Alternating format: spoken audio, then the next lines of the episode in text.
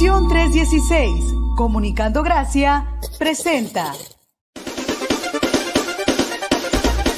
Ya estamos listos. La hora ha llegado. Misioneros de todo el mundo, esto es Misión Live.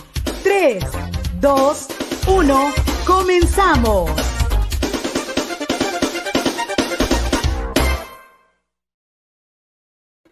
Comenzamos una ocasión más aquí en Misión Live. Les saludo con muchísimo gusto a todos los em, amigos, hermanos que nos están siguiendo a través de los distintos canales de la plataforma de Misión Live. Soy Juan Carlos Reyes, pastor de este ministerio, muy contentos de que podamos estar juntos a través de estas redes sociales. Saludo con muchísimo gusto a todos los amigos de Twitter.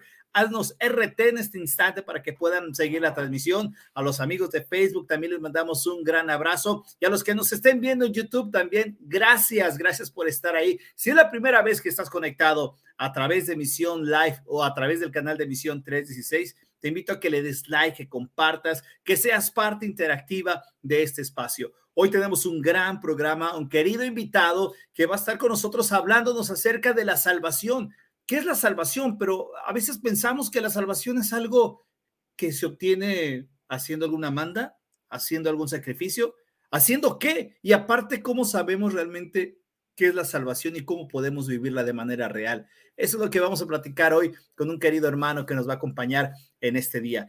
Y saludo también a todos los que nos están escuchando a través de las plataformas de audio, a través del podcast que tú estás escuchando en Spotify. Gracias por escucharnos, gracias por estar aquí conectado también por, por este medio. También de los amigos de Twitch, gracias de verdad por estar aquí también integrados con nosotros. Bueno, algo que yo quiero platicarte es esta reflexión para meternos de lleno al tema que vamos a estar en este día. Sabes que una persona que trabaja en un banco, eh, para poder capacitarlos, para reconocer cuáles son los billetes falsos de los billetes verdaderos, siempre, tú sabes que cuando vas al banco y llevas un billete, lo primero que pueden hacer es ver cuál es el real y el verdadero. Bueno, ellos en el momento de recibirlo, la forma en que lo hacen no es a través de un lápiz, como la tecnología ahora puede haber muchísimas formas, sino todo es a través del sentido toman los billetes y entre toda la práctica que ellos tienen, tocan y tocan más, sienten la textura, la forma de los billetes verdaderos. Porque al conocer cuál es el billete verdadero, al tenerlo, al sentirlo, al palparlo, van entonces ellos a reconocer cuál es un billete falso. ¿Sabes? Así es la verdad de conocer a Dios. A Dios no lo podemos conocer simplemente bajo una experiencia, bajo lo que tú piensas que puede ser Dios, porque hoy todos podemos tener un Dios, pero la forma en que nosotros podemos sentir la textura, la forma, el amor, la manera, es a través de la palabra de Dios. Mira, Pedro decía, tenemos la revelación más segura, que es la escritura. Y cuando tenemos la escritura, nosotros sabemos que es Dios mismo el que nos está hablando. Por eso, hoy es importante que cada vez que tú te acerques a la verdad, te acerques a la verdad que está escrita en la palabra de Dios y no a los sentimientos, porque esos pueden moverse de un lado a otro, no las emociones, porque las emociones, un día puede estar triste, otro día puede sentir que Dios no está contigo. No se vale con eso. Lo que debemos hacerlo es a través del conocimiento, como decía Pablo, de la escritura, para que conociéndolo podamos nosotros saber quién es el Dios verdadero. Así es que hoy te invitamos a que conozcamos algo de este tema acerca de la salvación. Saludos a todos. Quédate porque esto es Misión Live y déjame saludar a mi queridísimo hermano hasta Colombia. Le mando un gran abrazo a mi querido Guillermo Balsa, el peregrino. ¿Cómo estás, Guillermo? Un saludo, querido hermano. Saludos mi gente de Misión Life, es un placer volver a estar aquí con ustedes, me agrada poder compartir, gracias Pastor JC, familia y todo el equipo de Misión Life. Saludos a todos los que en este momento están conectados, a todos los que se van a conectar. Bienvenidos a Misión Life. Guillermo Balsa, el peregrino, con ustedes para bendecir sus vidas y para decirles que este es el día que el Señor ha preparado para bendecir tu vida. Así que continuamos aquí en este maravilloso programa y quiero realmente en este día hacerte una pregunta. A todos los que nos están viendo, ¿realmente tú te puedes considerar un seguidor de Jesucristo? ¿Realmente crees que tú cumples con los requisitos de lo que es realmente seguir al Maestro? Y yo quiero contarte una historia bíblica acerca de Jesús y de todas esas personas que le estaban siguiendo en un determinado momento. Resulta ser que iba caminando Jesús y mucha gente le estaba siguiendo atrás. Entonces Jesús se voltea y empieza a decirle unos, unas palabras que quizás nos pueden sonar un poco fuertes. Y Él les dice, si ustedes no son capaces de dejar a sus padres, a su madre, a su familia, a sus hijos, a todos por causa de mí, no pueden ser mis discípulos. Y les continuaba diciendo, si ustedes no pueden tomar su cruz y seguir en pos de mí, no pueden ser mis discípulos. Son características, requisitos que el Señor nos pide para poder seguirle. Ir en pos de Jesús no simplemente significa que yo voy a la iglesia el domingo, que me congrego, que voy y canto a la iglesia, que me pongo una foto en mi Instagram que dice Jesús te ama. No, seguir a Jesucristo significa dejar muchas cosas por realmente tomar su camino. Ese camino demanda dejar muchas cosas de nuestra vida pasada y poder renunciar a tantos deseos y sueños personales para que la voluntad de Dios se haga en nuestras vidas. Y en esta historia Jesús no te está diciendo que tú tienes que dejar ahora toda tu familia, todos tus sueños, proyectos y metas. No, eso no es así. Yo quiero que tú puedas comprender que lo que Jesús nos está diciendo a través de estos versículos es que Él tiene que ser el primer lugar en nuestras vidas. Antes de todo lo que nosotros tengamos en nuestro corazón, la Biblia dice que tenemos que amar a Dios con todas nuestras fuerzas, con toda nuestra mente, con todo nuestro corazón, con toda nuestra alma. Él lo que nos está diciendo es busquen primeramente mi reino y, y después todas las cosas les serán añadidas. Así que yo quiero decirte hoy, misioneros, queridos amigos en Cristo, tenemos que dejar muchas cosas por Cristo. Si en nuestras vidas no nos está costando absolutamente nada por seguir al Maestro, realmente debemos pensar si lo estamos siguiendo de verdad. Pero este es el día para realmente tomar nuestra cruz, entrar por la puerta estrecha, ir por el camino angosto, en paz, en gozo, en amor, en medio de las dificultades de la vida, pero sabiendo que en medio de ellas el Señor nos bendecirá, el Señor nos ayudará, el Señor nos protegerá y nos consolará en medio de todas las circunstancias que vivamos. Así que si quieres seguir al Maestro, empieza a pensar qué tantas cosas has dejado por Él, porque al final, en la vida eterna, el Señor te recompensará. Dios le bendiga, mis queridos de Misión Live. Y un gran saludo, Pastor Jayce. Les amo en el Señor. Nos vemos el próximo lunes en Misión Live. Yeah. No, hombre, ¿qué tal, Misionero? No, hombre, qué, qué hermoso mensaje de nuestro querido hermano Guillermo, de verdad, ahora sí que al escucharlo así, es de gran bendición escucharlo inclusive en el programa de Conectados, este, como, ahora sí como lo mencionaba nuestro querido pastor Juan Carlos, damos gracias a Dios por la vida de, cada uno de los que están aquí conectándose, de, que por ahí tenemos algunos saludos también, de hecho, y este, ahora sí que también para preguntarle, querido hermano, ¿cómo ha estado? ¿Qué tal el frío de ese lado? Porque nada más te veo que estás tomando cafecito, hermano. Y fíjate que ahora eh, el calorcito se fue y el frillito, no es que esté muy frío, pero ya está empezando como la necesidad de hacerse más bolita. Entonces ya estoy empezando yo en ese proceso, ¿no? A hacerme más bolita y a tomarme un poco más de café. Pero bien, César, bien. ¿Tú cómo andas allá con el calor o el frío? Híjoles, hermanos, ahora sí que aquí, pues, gracias a Dios, abundante calor. Ahora sí que, este, si antes en algún momento en Pachuca me que llegué a quejar del frío, pues aquí es como que dijo Dios, no, hijo, tú te vas al calor, tú te vas al calor, hijo.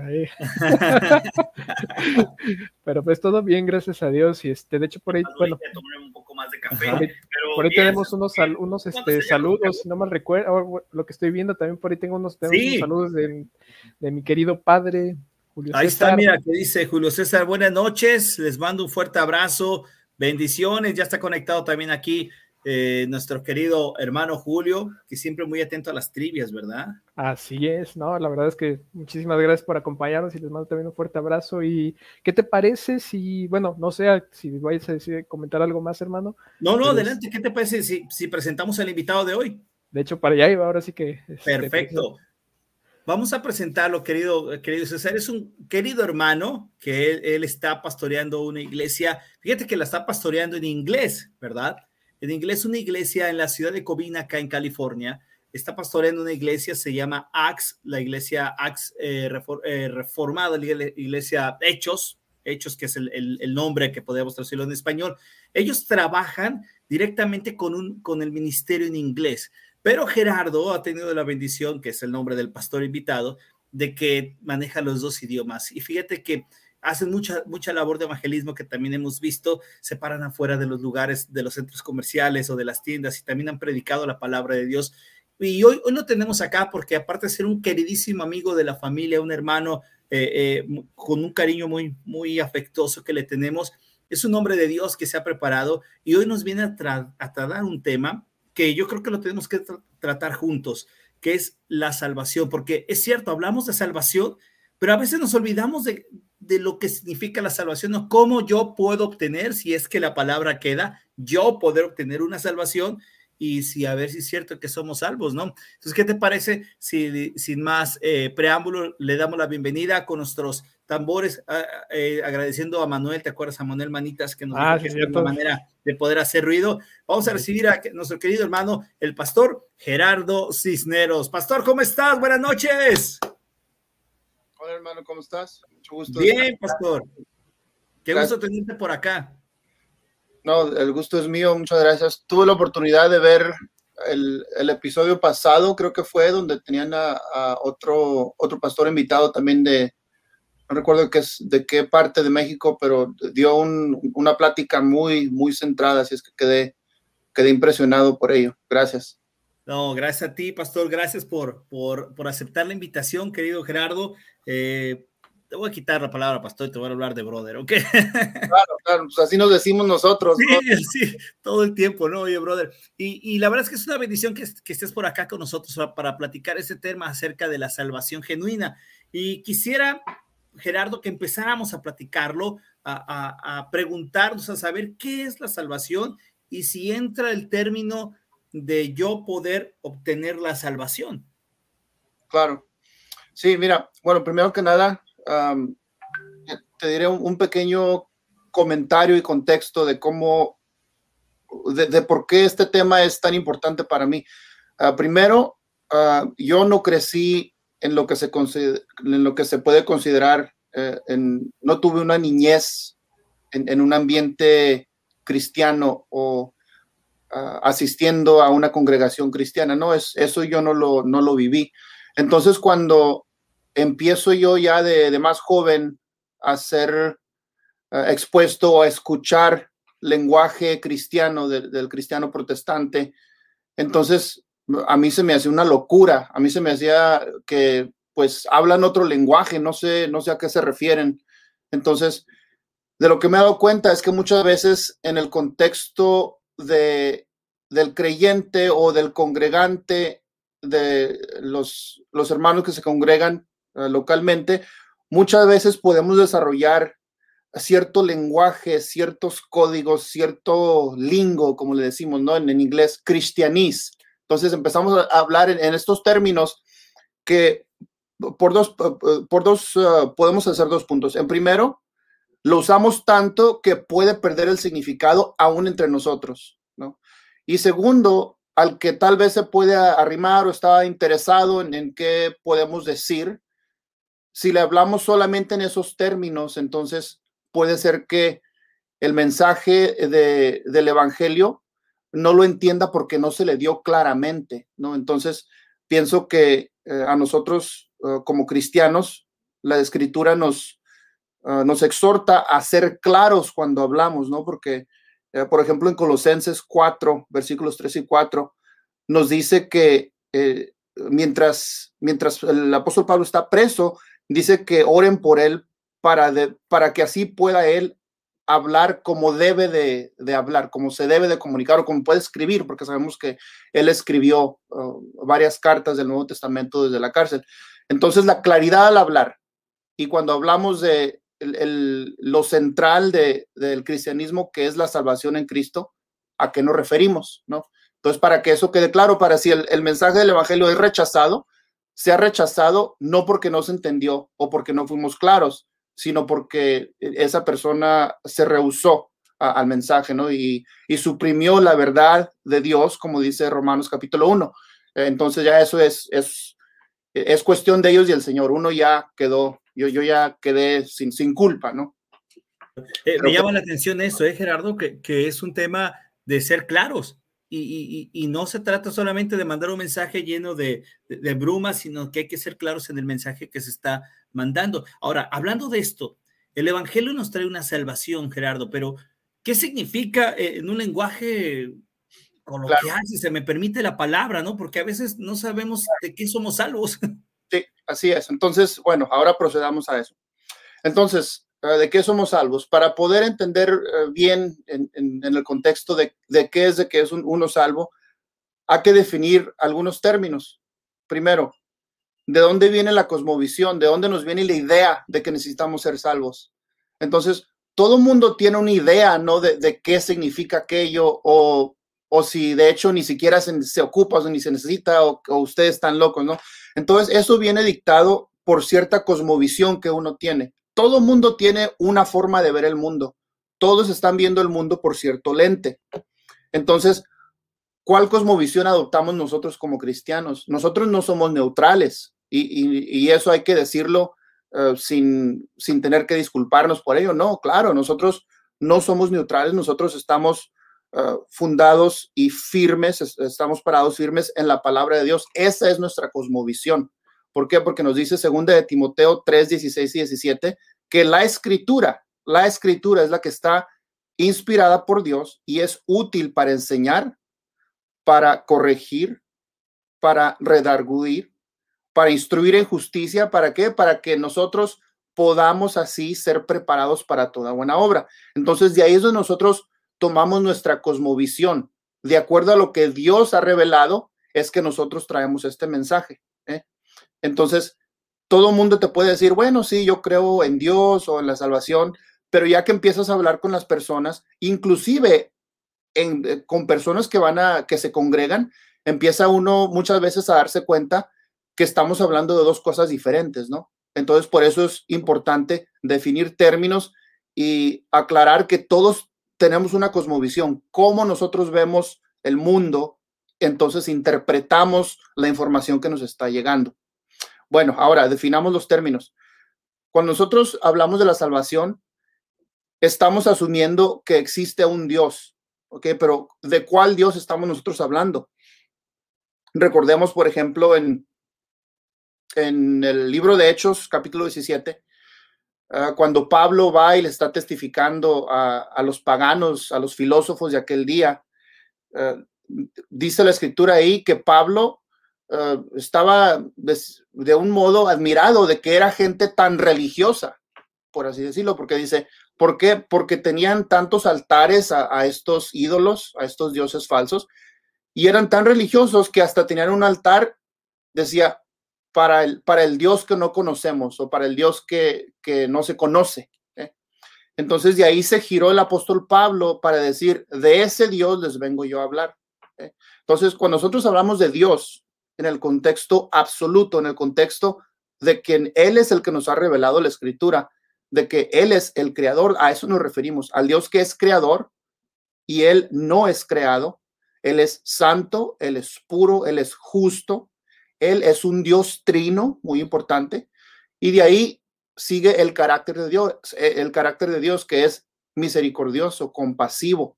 ¿eh? Muchas veces queremos decir, no, pues la escritura dice que Dios es amor y entonces puedo hacer lo que me dé mi gana y Dios es alguien que eh, va a perdonar a todo, no importa qué pase y todo el mundo va a estar bien, ¿no? Porque Dios es amor. No, eso no es lo que nos dice la escritura.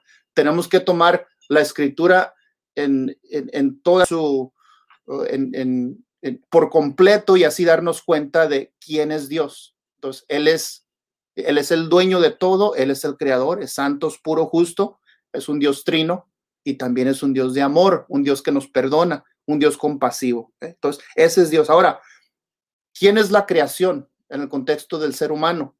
Nosotros como ser humanos, nosotros somos la creación, nosotros somos creados. Y a comparación a Dios, en contraste, nosotros somos caídos, nosotros somos injustos. Dice la escritura que nosotros somos enemigos de Dios, que nosotros somos tercos, estamos aferrados a la desobediencia y al pecado.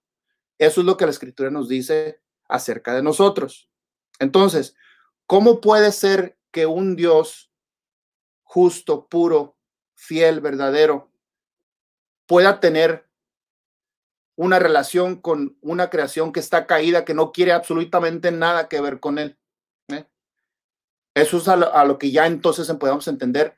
Ah, ok, entonces como que necesitamos un, puente, necesitamos algo que pueda reparar es, esa, esa relación rota. Y mucho más cuando el ser humano no quiere nada que ver con el creador. ¿eh? Ahí es donde nos empezamos a dar cuenta de la idea de, bueno, pues necesitamos una reconciliación entonces, esa reconciliación del creador con el ser humano es algo que proviene de parte del creador, proviene de parte de Dios, ya que estando nosotros caídos en nuestra desobediencia, en nuestro pecado, sin querer nada que ver con Dios, no viene de nosotros el querer hacer algo para arreglarnos con Dios, para poder hacer esa paz con Dios. Eso viene de Él viene a, de, acuerdo a su, a su compasión, de acuerdo a su misericordia. Eso viene de él. Oye, brother, oye, brother, perdón que te interrumpa, pero entonces, ¿cómo es que una persona se puede dar cuenta que tiene la necesidad de ese Dios? Porque acabas de hablar de que, eh, de que tienes que darte cuenta que, que, eras enemigo de Dios, lo cual es una palabra muy fuerte para muchos que, que piensan que Dios es tu amigo o, permítanme este diminutivo tan, tan, mal utilizado que es el diosito, que siempre está con nosotros. O sea, una persona tú le puedes decir necesitas salvación porque eres un pecador y lo primero que nos van a decir es que, pues, ¿por qué? Si yo no hago nada malo, ¿no? Si, si el malo, el vecino, mi tío y el, y el cuñado y mi suegro, pero, pero yo no. ¿Cómo es que a alguien entonces le podemos decir, en base a lo que tú nos dices, que puede ser realmente malo? Sí, claro. Entonces, bueno, seguimos a, a poder responder esa pregunta que es, clave de, cómo es que, nosotros podemos ah, aceptar, darnos cuenta que, necesitamos ese, eh, pues sí, esa reconciliación, esa salvación, ¿no? Entonces, proseguimos. Pienso que aquí podemos, vamos a poder llegar a, la respuesta esta. Pero bueno, entonces cuando decimos ser salvos, ¿salvos de qué? ¿Ok? Entonces, ahí es donde la cosmovisión bíblica nos dice que existe la ley de Dios, la ley divina.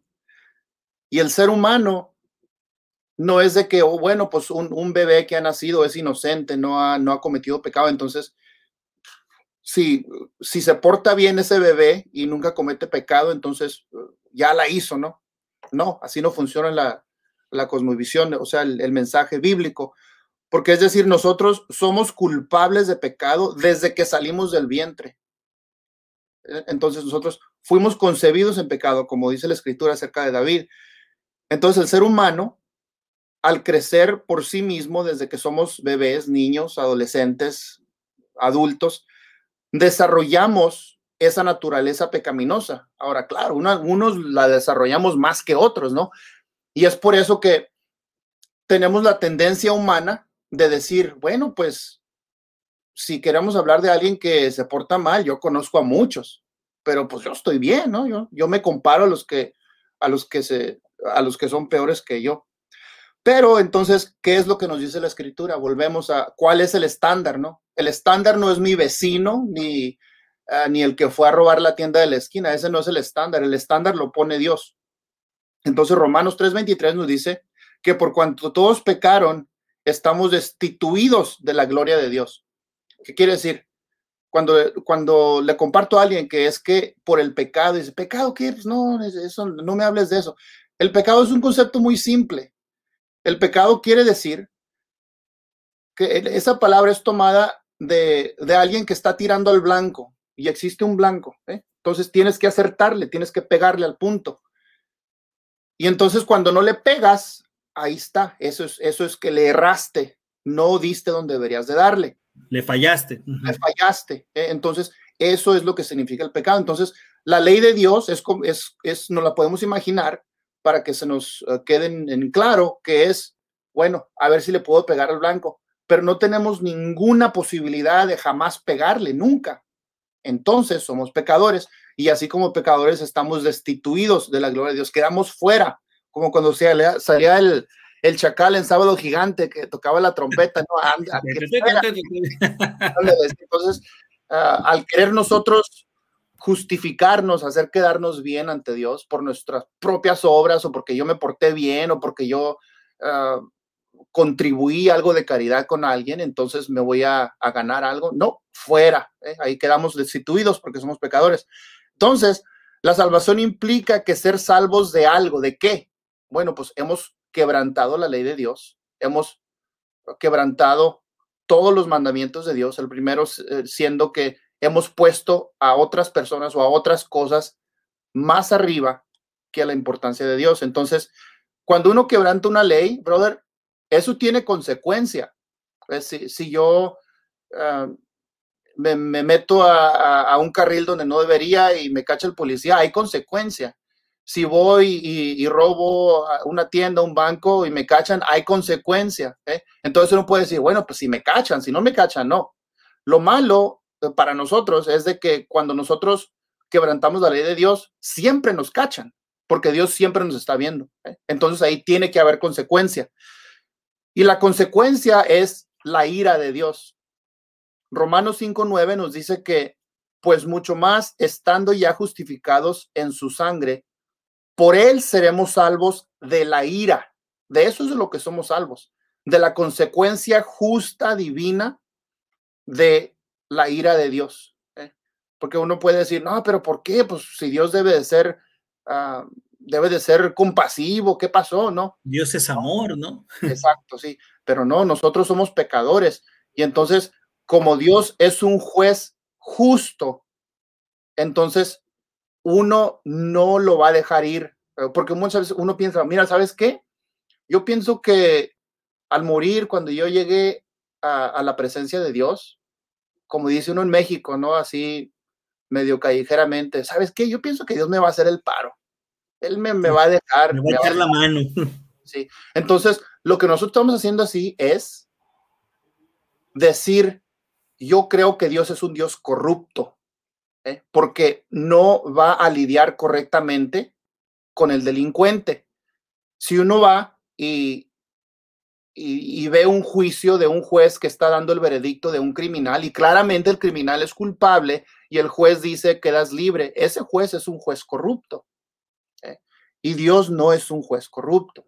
Entonces ahí ya quedamos en problemas. ¿eh? Entonces, la excusa de que, bueno, pues yo soy buena persona, esa no queda porque nos dice la escritura, como leímos en 3, Romanos 3, 23, también lo dice en, el versículo 10 de ese mismo capítulo, que dice, como está escrito, no hay justo ni aún uno, eh, porque el estándar de Dios es la perfección. Entonces, todo eso son las malas noticias, ¿no? Que es eh, de eh, nosotros somos caídos, somos pecaminosos, Dios es santo, Él está tan separado de nosotros que jamás podrá ponerle eh, excusa o, aprobar del pecado. Entonces ahí estamos destituidos.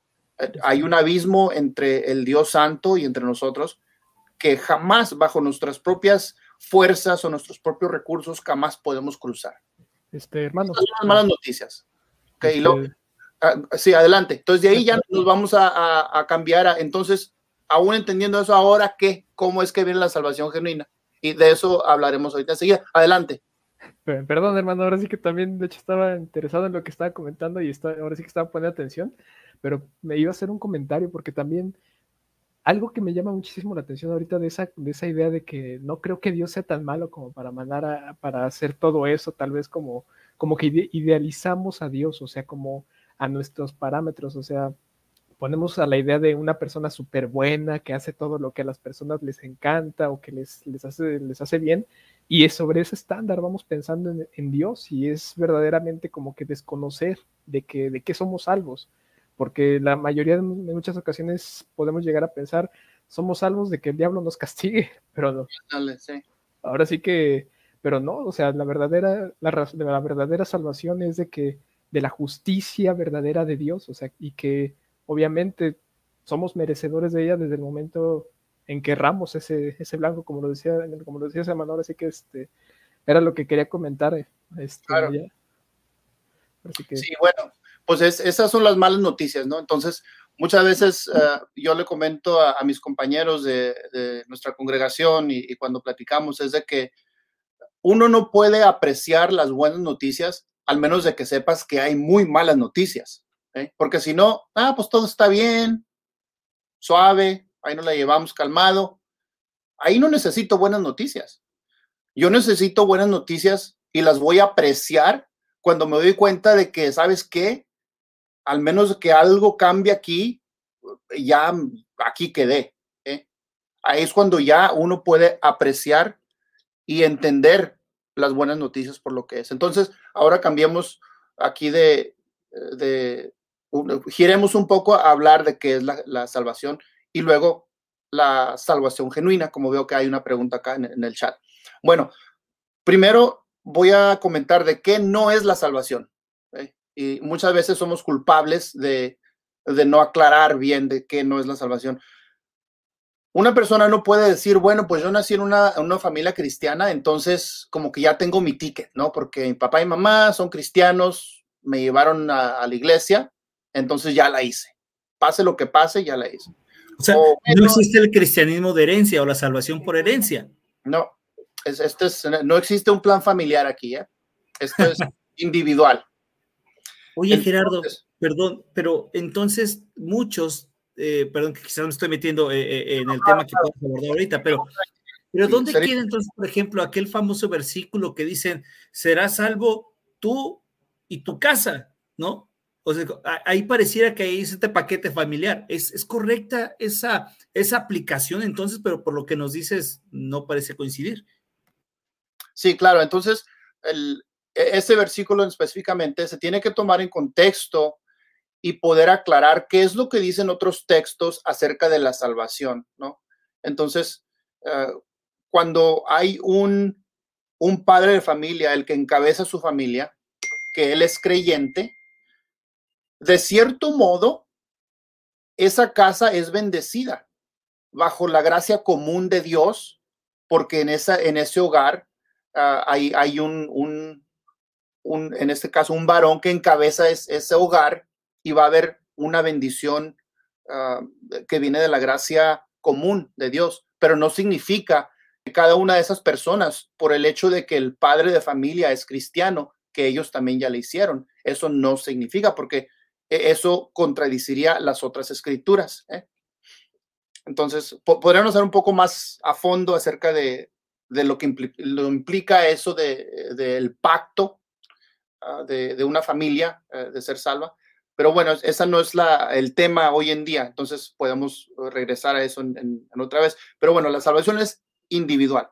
Ahora, otra, uh, otro aviso que podemos decir acá, que tengamos cuidado, es que alguien no puede decir, uh, bueno, pues yo voy a la iglesia y, hay un cierto, una cierta lista de reglas que yo he hecho y, ya le pongo la palomita y ya lo hice hasta me bauticé, así es que pues ya, otra vez no, ya tengo mi ticket. No, es esa, no, aunque esa persona puede que sea salvo, no quiere decir que por eso es, es salvo. Entonces, ¿quién es el que entonces necesita salvación? ¿Quién necesita conversión? Todos, todos necesitamos conversión, todos necesitamos salvación. No hay alguien que pueda decir, yo estoy bien. ¿Por qué? Porque todos somos destituidos de la gloria de Dios, todos somos culpables de quebrantar los mandamientos de Dios. Así es que, ¿qué es la conversión genuina? Ahora sí vamos. Cuando ya el Espíritu Santo nos trae convicción de que estamos mal, de que necesitamos cambiar nuestro, nuestros modos, nuestra vida, ¿qué es lo primero que se ve? Oye, hermano, hermano, sí. hermano, antes de que continúes, ¿qué tal si lo dejamos ahorita como en suspenso? quiero ir una, a un momento de, de, de, de música y, y, porque esto que nos estás diciendo, ya muchos se quedaron aquí de los que están escuchando. No, no, porque quédense. Gerardo va a explicar esas características, esas cualidades. Ya nos dijo dos que no son. No viene por familia. No, yo nací en una familia cristiana, ya soy santo, ya soy salvo, ya, ya soy cristiano. Y otra, no por mucho estar años en la iglesia, quizás tampoco signifique que pueda ser salvo, quizás somos religiosos. ¿Cuáles son las características de una salvación genuina? Ahorita les vamos a ver con Gerardo. Mientras tanto, dejen mirar este canto y mientras vamos al canto, ustedes escúchenlo, es un precioso himno. Y regresamos con el pastor Gerardo Cisneros, con, que nos va a hablar de estas cualidades, mi querido César. Está buenísimo el tema. No, se despegue un poco de música y regresamos, que a todos los dejé así como que no, ese tantito, te regresamos. Vamos un poco de música.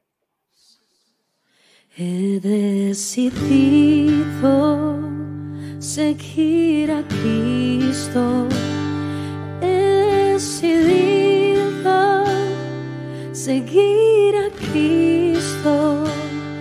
He decidido seguir a Cristo. No vuelvo atrás, no vuelvo atrás. La cruz delante, el mundo atrás. La cruz delante, el mundo atrás. La cruz delante el mundo atrás, no vuelvo atrás, no vuelvo atrás. Si otros vuelven, yo sigo a Cristo. Si otros vuelven, yo sigo a Cristo. Si otros vuelven,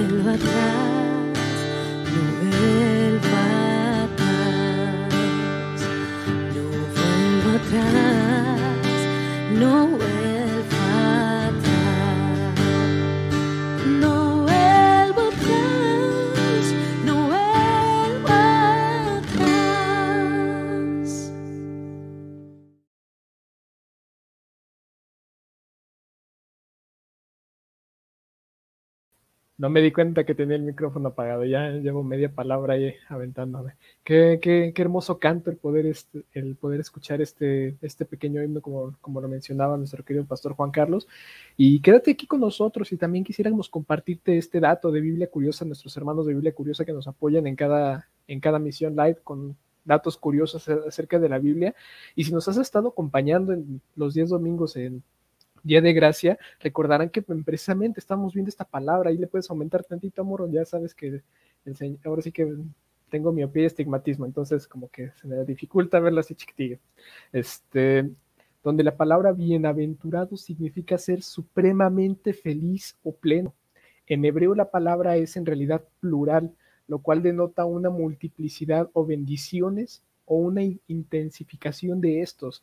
Esto, esto es algo muy, muy interesante porque como lo veíamos en el Sermón del Monte, queridos amigos, queridos hermanos, lo podíamos ver resumido en disfrutar de la felicidad también del Señor, disfrutar la, de la felicidad de Dios, ser total, ser, estar dichosos, bienaventurados porque somos bendecidos. Y realmente es algo que, que, tenemos que tener bien en cuenta porque lo dice en el Sermón del Monte, nuestro Señor Jesucristo lo dijo y es algo muy, muy, muy importante que tenemos que llevar día con día.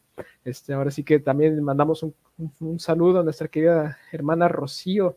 Ahorita mi, mi, querido pastor Juan Carlos está limpiando las lágrimas de que no pudo estar aquí con nosotros esta tarde, pero, pero este, pues un saludo, un fuerte abrazo y muchísimas gracias a nuestros queridos hermanos que nos dan la bendición de poder tener este tipo, este, estos datos curiosos. Y, y sin más por el momento, Joaquín, regresamos al estudio para seguir con nuestro querido hermano Gerardo. Pensé, pensé que no ibas a decir lo de vamos hasta el estudio, Joaquín. no, oye, saludos a Jessy también que está eh, operando la plataforma de Visión Live. Y, y, hay preguntas, preguntas que estamos haciendo. Ahorita acabamos de poner en nuestras redes eh, lo que es, lo que no es la salvación y que Gerardo nos decía. Dice los dos puntos. Uno, que no existe la salvación de nacimiento porque vienes de familia. Y el segundo es que no se puede decir que se va a la iglesia y se es salvo por, por, por ir simplemente a veces yo creo que eso podemos caer como en una religiosidad de, de, estar haciendo eso. Hay algunos comentarios, querido César, vamos a ponerlos. Dice Pan de Vida de Corazón, saludos hermanos, gracias Pan de Vida por estar acá con nosotros, escribirnos. Eh, Jesse Núñez dice, ¿cuáles son las características de una, de una conversión genuina? Ahorita les vamos a decir porque nos quedamos con ese tema pendiente. Johnny Gabriel Navarro dice, ese texto es elíptico, eh, en referencia, creo que al, que comentábamos acerca del libro de Filipenses, de serás salvo tú y tu, y tu casa. Dice Guillermo Valses de Colombia, amén, querida familia, saludos a todos. Eh, dice, saludos, queridos hermanos, gracias. Y le, también saludos al invitado, Dios les bendiga grandemente. Y bueno, comentarios así. Recuerden que los miércoles son días también de programación en Misión Live, porque en punto de las 3.30 de la tarde, hora Pacífico, 5 y media de la tarde en la hora centro de la Ciudad de México, de México, puedes ver el programa Amados con el pastor Charlie Velasco, tremendos devocionales que cada miércoles nos deja. Y por la noche, para que tú continúes en el miércoles de estudio que tenemos aquí en Misión Live, en Misión 316, a nuestro querido hermano Guillermo Balsa, el peregrino, ha estado tratando unos temas acerca del Evangelio de una manera tremenda, tremenda, ¿eh? De verdad que, que, apreciamos mucho. Y los, uh, los lunes, bueno, tenemos Misión Live. Los, los días, los días domingo, puedes escuchar los días de gracia a través de, de las predicaciones que está haciendo mi querido hermano César.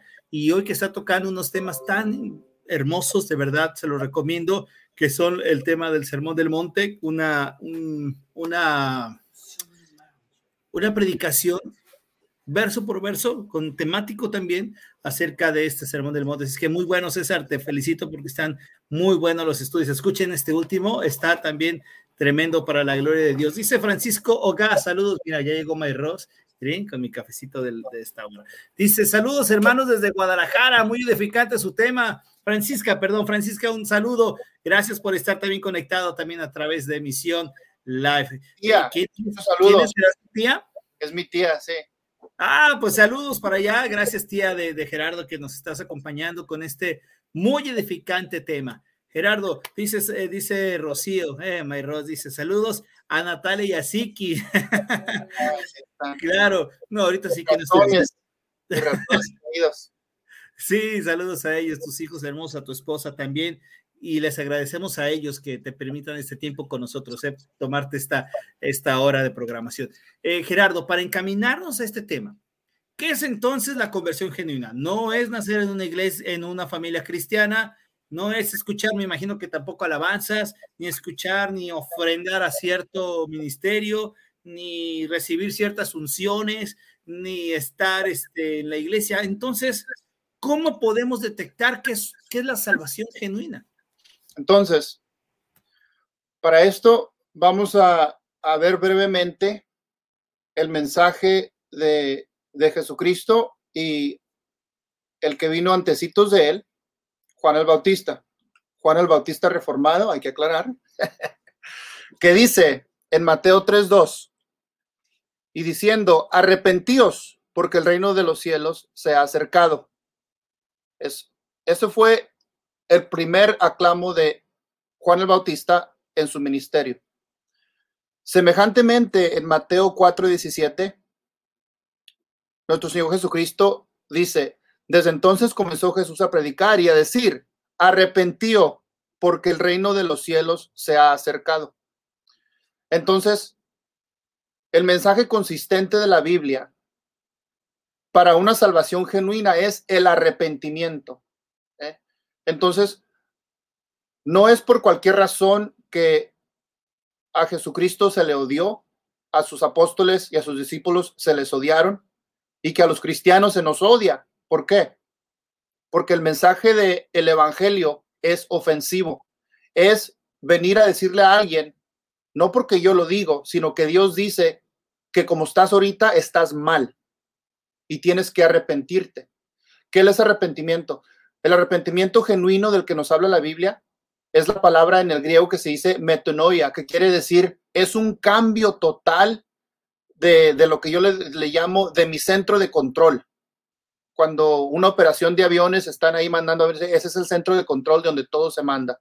Nosotros tenemos un centro de control, nuestra mente, nuestro corazón, nuestras entrañas, en lo que más uh, nosotros basamos nuestro, nuestra conducta, nuestro carácter, nuestros pensamientos, ahí tiene que haber un cambio en el que una vez íbamos siendo enemigos de Dios rumbo a la condenación, rumbo al infierno, y ahí escuchamos el mensaje del Evangelio y hay una rotación de 180 grados y ahora vamos hacia el Señor, vamos hacia el camino correcto.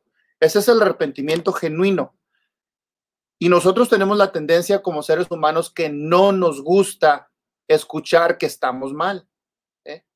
Por eso dice la escritura que el Evangelio es ofensivo y que es una necedad aquel que está fuera del reino de Dios. Es una necedad. Eh, eh, cuando hemos predicado en, la calle, nos dicen que esto es una tontería. ¿Cómo va a ser que necesitamos arrepentimiento y que nos va a juzgar Dios si no, si no nos arrepentimos? Entonces, esa es una confirmación de lo que dice la escritura, que el Evangelio es una necedad. Por decirlo más fuertemente, es una estupidez para el que está fuera del Evangelio. Y por eso es ofensivo. ¿eh? El arrepentimiento, el cambio de mente, de corazón, de deseos. Oye, Gerardo, perdón que te interrumpa, Gerardo, de nuevo. Hablas de esta metanoia de, un cambio, ¿verdad? De qué es lo que significa esta palabra, de un cambio, de, un giro totalmente en nuestra vida. Pero entonces, ¿dónde quedan los conceptos que de, muchas, hasta canciones cristianas muy románticas que dicen que Dios me ama tal como soy? Entonces, ¿no es verdad que, Dios nos ama tal como somos así? Bueno, depende en, a, cómo, a qué contexto le estamos dando, porque la escritura dice que nosotros, aún siendo pecadores, Jesucristo murió por nosotros. Entonces, puede que en un contexto se le pueda uh, interpretar de tal manera. Pero un ser humano tal y como somos y estamos nosotros, no somos aceptados ante Dios en, nuestra, en nuestro propio carácter que no está regenerado. Entonces, tenemos que ser cambiados, regenerados, así para poder ver la necesidad que tenemos de ser salvos para poder ver la, pureza, la dulzura de nuestro Salvador y así rendirnos ante Él sin ninguna excusa de decir, bueno, pues necesito un poco de ayuda o sí, tal vez sí, me he portado un poco mal, necesito, necesito dar un poco de confesión. No. ¿eh? Entonces, nosotros necesitamos el arrepentimiento genuino, el que dice, ah, como fue el, en el caso de, eh, de Bartimeo. Sí se dice Bartimeo, ¿verdad? Este, bueno, eh, aclaro que mucha de, la teología la, estudio en inglés, entonces muchas veces no se me viene muy fácil ah, la terminología en español, pero bueno, ah, cuando él vio, no vio, digo, era no vidente, cuando él se dio cuenta que venía Jesucristo, como en un desfile, ¿no? Que lo seguían, el aclamo de él fue, Hijo de David, ten misericordia de mí. ¿Eh? Ahí nos habla de, que él se ha rendido completamente porque él sabe que él es pecador. Y lo único que puede pedir es misericordia. Dame lo que no me merezco. que va junto con la gracia, la misericordia y la gracia. Entonces, de tal manera tenemos que acercarnos a Dios cuando Él mismo es el que nos da la, el entendimiento de que somos, uh, somos corruptos, necesitamos la salvación, Él es santo, Él es el que nos puede salvar, porque Él es el que nos llama por medio de, de la obra del Espíritu Santo, es de que somos salvos. Entonces, Él, Él es el que nos da la convicción, el conocimiento de que necesitamos ser salvos y así podemos uh, entender es esa transformación que es necesaria, la cual viene de Él, no viene de nosotros. ¿eh? Entonces, ya que se, se, ha llevado a cabo ese, esa, esa convicción, ahora viene esa conversión, que es otra característica de la salvación genuina, es que hay un, un cambio. La escritura lo llama una nueva creación. Aquel que ha sido nacido de nuevo, que se le ha dado, se le ha quitado el corazón de piedra y se le ha puesto un corazón de carne. Ahora existe un, una, una nueva creación. Un momentito, por favor, disculpen.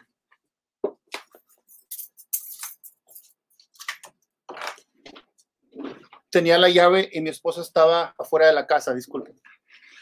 Bueno, entonces uh, nosotros vemos en 2 Corintios 5, 17 que dice, de modo que si alguno está en Cristo, nueva criatura es. Las cosas viejas pasaron, he aquí, todas son hechas nuevas.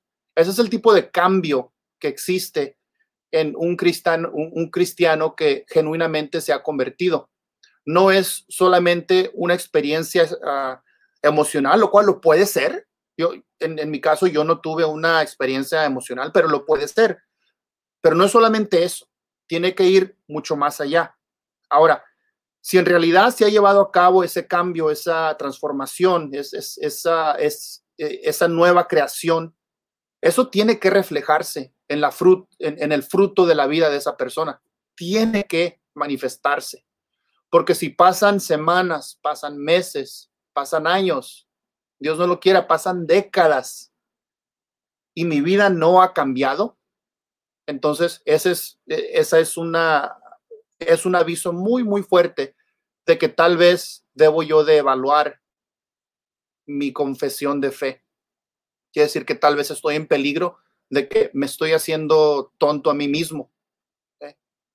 Entonces, eso tiene que manifestarse en, nuestro carácter, en nuestra conducta, en, nuestra, en nuestro modo de ser, nuestro modo de hablar, y tiene que manifestarse también en nuestra vida que la familia de Dios, es decir, la, la iglesia local, es parte integral y es, y es parte fija es parte, una parte mayor de mi vida. ¿eh? El cristiano que se pone él solito allá o ella solita allá y dice, yo nomás ocupo mi Biblia y Jesús, no, eso no es bíblico. ¿eh? Es entonces es otra característica del cristiano genuino, que ama a, a Jesucristo y como así lo hace, eso le inculca y tiene la convicción de que tiene que congregarse en una iglesia local. Entonces ahí la transformación, el, el, reconocimiento de, de, que tengo que tener fruta en, en, mi, en mi vida y mi compromiso con el hacer un tipo de pacto con mi familia, con mi iglesia local. No, no puedo decir que estoy casado con mi esposa, pero nunca la veo, o, o, o vive ella en otra casa y a veces la veo. No, eso, eso no existe. Eh, Gerardo, eh, entra entonces, yo sé que este es un tema quizás para, para otro programa, ahorita vamos a ir a leer algunos comentarios, pero entonces entra este tema de perder la salvación. Bueno, uh, pienso que uh, si alguien uh, dice que, que era cristiano y que tal vez resignaron ellos mismos o se alejaron, eso significa, de acuerdo a la escritura, que nunca lo fueron porque la escritura nos dice eh, que aquel que es creyente, aquel que es en verdad, en realidad hijo de Dios, eh, él, va a perseverar, perdurará. ¿eh?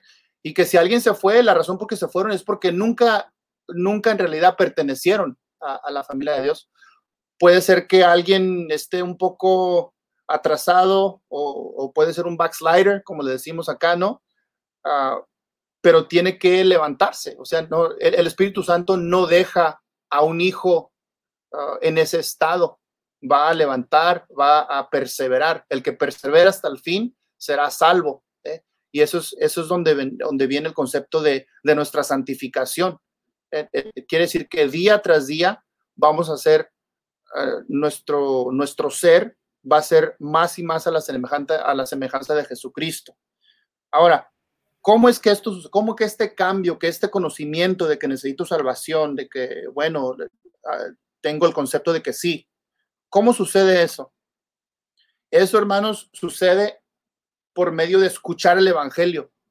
Muchas veces decimos nosotros o, o es- escuchamos a hermanos que tal vez no tienen eh, un motivo malo, pero dicen, bueno, hay que demostrar el Evangelio y si es necesario usar palabras, mal. Hay que enseñarlo, claro, pero hay que predicarlo, hay que decirlo. ¿eh? Como nos dice Romanos 10, 17, así que la fe es por el oír y el oír por la palabra de Dios. ¿eh? Así es que seamos buenos, ah, demos buen testimonio, claro, que eso se refleje en nuestro carácter, nuestro fruto de, ser servidores a nuestra congregación y a los que están afuera para dar buen testimonio, claro, pero el Evangelio se tiene que predicar. Tenemos que decirle a las personas que son pecadores, que no tienen ninguna, ninguna esperanza alguna si no ponen su fe en Jesucristo, porque Dios no va a darle un pase a nadie, ¿eh? porque Dios es santo, Él es justo, y así como lo es, Él nos ha dado una salida, Él nos ha dado una salvación, una esperanza en nuestro Señor Jesucristo, para que, como dice Efesios 2, 8 y 9, que somos salvos por su gracia, por medio de fe. Y esto no viene de nosotros, eso es algo que viene de Dios y no va a ser por medio de obras, no por algo que yo, ustedes o cualquier persona pueda hacer, sino por medio de fe, para que así nadie se gloríe en sí mismo, decir, ah, ya ves, lo logré. No, nadie lo puede lograr. Eso es por, por medio de fe. ¿Fe en qué? Fe en Jesucristo, fe en el Evangelio, en que Dios ha sido tan fiel que Él dio a su Hijo unigénito para que viniera, viviera una vida perfecta, la cual nosotros no podemos vivir, para que muriera una, una muerte brutal de humillación en la cruz, siendo condenado por los pecados de, de, de sus elegidos, muerte cual nosotros merecíamos, Él la tomó por nosotros, pero no quedó ahí. Él venció el pecado y la muerte resucitando el tercer día, según las escrituras, como nos dice 1 Corintios capítulo 15. Y por medio de ello nosotros tenemos la esperanza que somos vencedores, somos más que vencedores en Cristo por estar en fe en Él. Entonces cuando Dios Padre en el día del juicio nos mira a nosotros para ver si somos salvos o no, lo único que importa es si conocemos a Cristo. Si nosotros como conocemos a Cristo, hemos puesto nuestra fe en Él, entonces Dios Padre nos ve con la justicia de, su Hijo Jesucristo, con la perfección de Cristo, con el manto blanco sin mancha que ocupamos para entrar a aquel banquete, ¿no? Si hay alguna mancha, quedamos destituidos, fuera, no, no podemos entrar. Entonces eso viene por fe en Jesucristo, en la perfección que Él tiene, en la vida perfecta que Él vivió. Y así, esa, eh, haz de cuenta que esa, esa cantidad de justicia moral que necesitamos se nos es otorgada a nosotros para así nosotros ser declarados inocentes. Eso viene solamente por medio de fe. Jamás podremos hacer eso de nuestro propio juicio o de nuestro propio esfuerzo. Jamás. Amén, Gerardo. Eh, hay muchos comentarios. Ahorita vamos a pedir, mi querido César, leerlos. Estamos ya entrando a la recta final de este espacio, agradeciéndote de antemano que estés acompañándonos. Y llegan algunas preguntas por mensaje privado. Y hay una, por ejemplo, que llega, eh, Gerardo, muy relacionado creo que con el tema de perder la salvación. Menciona, ¿cómo es que yo puedo vivir? Eh, soy, dice, soy un pecador, caigo constantemente en un pecado, pero ¿cómo puedo saber que soy realmente salvo? Hago lo que no estoy deseando. Estoy, no tengo una salvación genuina, es el, es el comentario que llega. Bueno, pues eso nos debería de recordar del, de lo que escribió el apóstol Pablo, ¿no? ¿Qué es lo que dijo el apóstol Pablo? Que él, él mismo se estaba se está odiando, ¿no? Porque dice, ¿cómo puede ser que lo que quiero hacer, lo que debo hacer, no lo hago? Y sin embargo, el pecado que lo odio, eso es lo que hago. Y entonces como que se maldice el mismo. Pero ¿qué sigue después de ahí? Es lo que, es lo que dice que viene la esperanza de que Él ha sido redimido. También igual, por ejemplo, en Primera de Corintios 6, empezando en el versículo 9, donde nos dice todo tipo de pecado, de uh, inmoralidad sexual, de, de embriagarse, de, de, rateros, bueno, y dice que todos ellos, dice, ellos no heredarán el reino de Dios. Y dice, y tal eran ustedes, pero ustedes han sido limpiados, han sido uh, regenerados, han sido redimidos. ¿no? Eso es lo que nos da a entender ese texto. Entonces, a las personas que dicen, ¿sabes qué?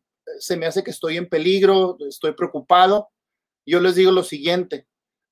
Por un lado, yo tengo la convicción de que no le puedo dar certeza falsa a nadie. ¿eh? Eso es algo que no puedo hacer. Pero la esperanza que sí les puedo dar es de que si el Espíritu Santo no los deja en paz, el Espíritu Santo los, les está dando esa convicción de que están en pecado y están mal, eso significa que estás vivo, hermano, hermana, estás vivo. Si estuvieras muerto en pecado, no te importaría en lo mínimo. ¿eh? Entonces, mi oración sería de que ese, eh, ese concepto de que no estoy en paz, uh, tengo pecado, que en realidad sea convicción del Espíritu Santo para levantarse, para poder poner en Cristo aquella tentación o tentaciones, para que Él me pueda dar lo que yo ocupo y salir adelante, levantarme ¿eh? de acuerdo a, a, su voluntad, de acuerdo a sus fuerzas. Y aquí, hermanos, es donde viene también la importancia de pertenecer a una iglesia local que sea bíblica, donde se hablen de estas cosas, donde pueda alguien venir y decirle, ¿sabes qué, brother? ¿Sabes qué, hermana?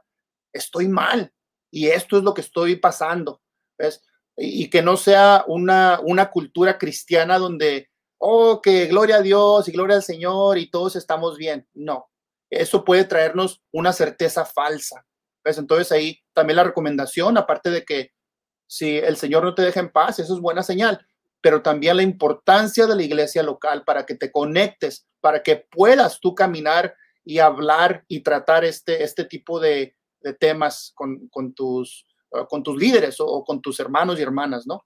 Amén. Eso es muy importante la iglesia local y, y, como siempre invitamos, ¿no? Misión 316 como ministerio es un ministerio que busca primero el que te formes, el que tengas contenido como el que estamos teniendo ahora, con, con una forma muy fácil de entenderla, pero que también sea algo que contribuya a tu formación en tu iglesia local y no sea lo único que tengas a través de las redes sociales, porque me encanta que el Señor en esta bendita pandemia ha puesto lo, lo, los medios sociales, las redes sociales para hacer transmisiones online, bueno, en su caso, por ejemplo, que ya lo tenían, pero muchas veces se quiere sustituir la congregación real física por una congregación online, que es algo que te repetimos, si no puedes ir por enfermedad, que lo sabemos que quizás no puedas moverte tu iglesia local, está perfecto, pero si lo tienes, tienes que estar ahí porque, como dice el pastor Gerardo, son de los que nos nutren. César, vamos a leer estos comentarios, ya estamos en la recta final, ya casi despidiéndonos, y leemos los comentarios que tenemos, que son varios, César. Sí, la verdad es que sí, ahora sí que este, de hecho también hay nuestro querido hermano y es precisamente con lo que comentábamos hace un rato de que ese comentario de Dios te ama, este, tal y como eres. De hecho, por ahí estaba poniendo este comentario nuestro querido hermano, podría decir, como dijo el pastor Sugel Michelin, Dios no nos ama tal como somos. Dios nos ama a pesar de lo que somos, que es muy diferente. Y, viene muy acertado el comentario de nuestro querido hermano que, este, que de hecho que podría quedar inclusive para un buen tema, primeramente Dios para otra misión live, verdaderamente Dios nos ama tal y como somos. Entonces, este, ahora sí que está en el pendiente. Muchas gracias, hermano, por tu comentario. Y, y acá ya mi querida, hermosa, preciosa, prometida, Yesenia Núñez López, donde nos compartía este, este, este pasaje bíblico, donde nos dice, mas el fruto del Espíritu es amor, gozo, paz, paciencia, benignidad, bondad, fidelidad, mansedumbre, dominio propio. Contra tales cosas no hay ley, pues lo que son de, pues los que son de Cristo han crucificado la carne de sus pasiones con sus pasiones y deseos. Desde este pasaje bíblico de Gálatas 5 del 22 al 24 y donde verdaderamente es, va a haber acertado, o sea, donde el Espíritu Santo nos da ese nos, da, nos lleva a ese cambio totalmente, de dejar a un lado todo eso. Y ese, muchas gracias, amor, de, de, ese comentario. Y también aquí nuestro querido hermano Guillermo, no sé, de hecho, este, para los que nos están escuchando nada más en Misión Live, el comentario me cubre hasta la barbilla. Si nos estás viendo en, en, vivo, este... Ahora sí que, eh, no, ahora sí que es bíblico, hermano. no, no, no.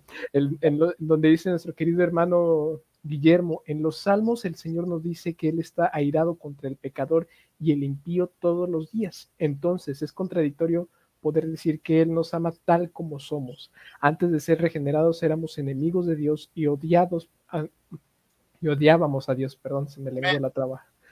Éramos la naturaleza pecaminosa absoluta. Ahora, después de ser convertidos, Dios nos ama por medio de la justicia de Cristo. Y ahí podemos decir que Dios nos ama a pesar de lo que somos y nos, y nos sigue amando por medio de Cristo en nuestro proceso de santificación. Amén, hermano. De verdad que es muy, muy, muy, muy hermoso leer este, este comentario. Porque sí, ahora sí que es, va, va súper centrado a lo que mencionaba nuestro querido hermano Gerardo.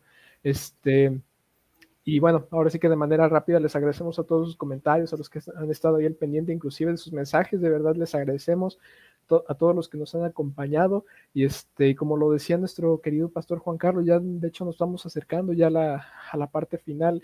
Y este, y bueno, no, no sé si quieren agregar algo más, hermano. Ahora sí que este, la verdad, para mí ha sido de gran bendición el poder reafirmar estos temas y conocer un poquito más esa, esa parte de, que, reconocer todos los días cuál es la verdadera salvación y, identificar y pedir al Señor que nos permita identificar si verdaderamente nos estamos arrepintiendo de corazón o, o qué es lo que sucede ahí. Pero es la verdad me, me encantó el tema, querido hermano, este, y te, te, agradecemos mucho que nos hayas acompañado en esta, en esta tarde, noche de ese lado, yo creo que tarde de este lado noche y por allá con mi querida Yesenia más noche, pero pero, pero bueno, hermanos, este, de antemano les, les, agradecemos. Y para, no sé, antes de concluir, no sé si quieren dar algún último comentario, algún... Sí, uh, bueno, pues por mi parte les, les, diría que hay esperanza en Cristo. Eh, muchas veces eh, en mis predicaciones suele ser malas noticias, ¿no? Pero no lo es así. La esperanza está en Cristo uh, y debe, debemos nosotros de centrarnos en la palabra de Dios, en, no darnos a nosotros mismos certeza falsa de, una salvación fácil, ¿eh? porque si nosotros estamos de acuerdo con todo lo que el mundo dice, proclama, hace, y no tenemos oposición, e, ese es un, es un aviso, ¿no? De que tal vez necesitamos arrepentirnos nosotros en nuestras vidas individuales pero hay esperanza en Cristo, pongamos nuestra fe en Él, Él es fiel, todos aquellos que el Padre llama, a, ninguno de ellos va a rechazar, entonces acerquémonos a Cristo y, y pidámosle perdón, pongamos toda nuestra fe en Él y así eh, seremos justificados, seremos declarados justos por lo que Jesucristo ha hecho, no por nuestras pocas obras. Amén, amén. Gracias, pastor, de verdad. Y gracias a todos los que están comunicando. James Alemán pone un mensaje por ahí, vamos a leerlo. Dice, pues los que son de Cristo Jesús, ahorita lo vamos a ver ahí, el mensajito. Dice, pues los que son de Cristo Jesús han crucificado la carne con sus pasiones y deseos. Gálatas 5:24. Gracias, James Alemán, y gracias a todos los que nos han estado siguiendo. Déjame decirte que si tú estás en YouTube, te pedimos Mira, queremos que nuestro canal crezca para que sigan viendo más contenido. Si tú estás viéndonos a través del canal de YouTube, te invitamos a que le des a la campanita, te suscribas y estés atento a todos los videos que vamos a estar subiendo. Si estás en Facebook, te invitamos a que le des like a la página de Misión 316. Si estás en Twitter también, que hagas de la misma manera que nos puedas seguir, ¿verdad? Ya sabes. Y orando para que el Señor nos permita en tiempo y forma para ver si podemos tener al pastor Gerardo dentro de la programación de emisión 316 con algún espacio especial. Así es que sí, les pido que oren para que todo se pueda acomodar en tiempo y forma. Como me dijo él, Tiempo no tenemos, pero lo hacemos. Y eso, eso, eso me gusta y eso lo traigo en mi mente, en mi corazón, en mi oración. ¿Verdad? Gracias, hermano Gerardo. Y bueno, como decía César, ¿qué te parece si, si oramos y si nos acompañas a cerrar este espacio con oración y, y despedirnos entonces?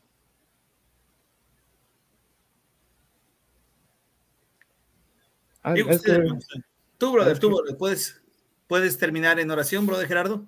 Oh, sí, claro, claro. Pensaba que le hablabas, hermano César. Padre amado, venimos ante ti en el nombre de tu Hijo Jesucristo para darte gracias por, por este, este live que pudimos ah, llevar a cabo, que todo fue, Señor, de acuerdo a tu propósito y de acuerdo a tu tiempo, ya que la semana pasada no se puso, que sea esa, un, un recordatorio de, de tu soberanía, Señor. Para todos los que se conectaron y a todos los que tal vez escucharán este programa ah, grabado después, Señor, bendícelos a ellos, a su familia, Señor, tráeles ah, salvación. Si no te conocen, Señor, ah, si te conocen, llámalos a, que ellos tengan certeza y santidad en su vida, Señor. Te pido por el ministerio de, de Misión Live que siga creciendo, Señor, de acuerdo a tu voluntad y que tú traigas aquí invitados que puedan ah, glorificar tu nombre y que puedan edificar tu cuerpo y que pueda también llamar a aquellos que están fuera para que sean salvos. Te pedimos esto en el nombre de Jesús. Amén. Amén, que así Amén. sea. Muchas gracias, querido Gerardo. Un abrazo y de nuevo gracias a, a Lindsay, a Siki y a Natalia por permitirnos este tiempo contigo, un tiempo de familia que, que lo pones con nosotros. Muy agradecidos por ello. Saludos a toda la iglesia de Axe, por favor, mándales un gran abrazo. Agradecidos también por por el tiempo que nos permiten estar acá. Y bueno, pues ya saben, sigan la programación de Misión 316. Recuerda que todos los lunes a partir de esta hora puedes saludar a, mira, estoy viendo saludos, por eso dije puedes saludar. Dice Juan Sebastián Aguillón. Dice saludos, Pastor Gerardo de la familia Aguillón. Perfecto, también saludos. de Bogotá, son de Colombia. Saludos. Ay, de Colombia, saludos a Colombia. Pastor Dani, sí, y a su esposa. Saludos. Ah, qué lindo. A ver, que, a ver si pronto nos puedes contactar, ¿no? Para poder, si los tenemos aquí en misión. Oh, claro, sí, claro que sí. Le, le voy a dar el contacto.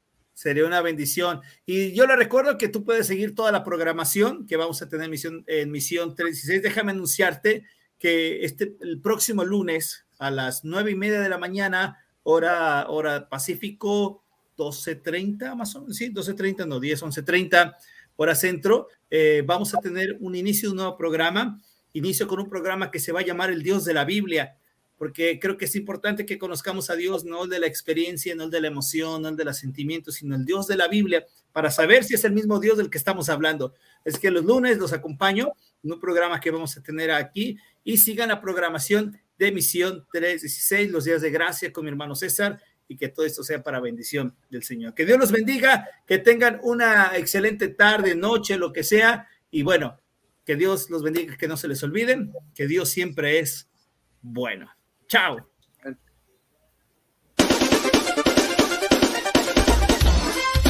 Esperamos que este tiempo haya sido de edificación para tu vida.